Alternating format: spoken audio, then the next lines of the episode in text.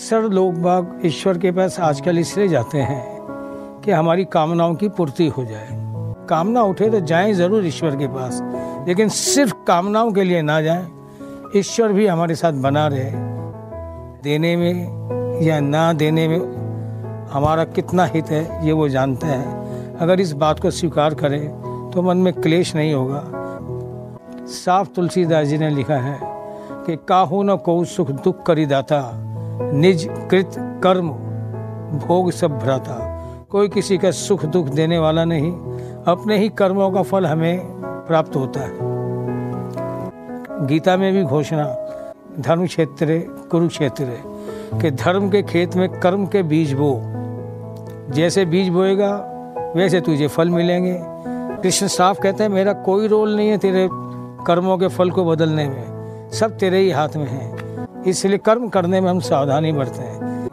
हमारे तीन तरह के जीवन हैं। एक है व्यक्तिगत जीवन, एक पारिवारिक जीवन। परिवार के साथ साथ इसमें सामाजिक जीवन भी आ जाता है और एक आध्यात्मिक जीवन। व्यक्तिगत जीवन में अगर शांति हम चाहते हैं तो त्याग खुद करें। अक्सर संग्रह को लेकर ही संघर्ष है। अगर ज़रा सा त्याग कर देते हैं तो लड़ाई झगड़े सब समाप्त हो जाते हैं। व्यक्तिगत जीवन में शांति आ जाती है।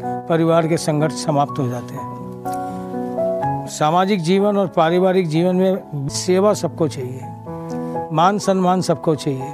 तो त्याग हम खुद करें, सेवा दूसरों की करें। जब सेवा दूसरों की करेंगे एक्सपेक्टेशन छोड़ दें।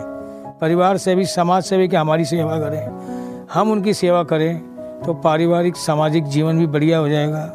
और प्यार केवल ईश्वर से करें तो आध्यात्मिक जीवन भी बढ़िया हो जाएगा। तीनों जीवन की सफलताएँ हमारे ही हाथ में है। त्याग खुद करें, सेवा दूसरों की करें, प्यार ईश्वर से करें।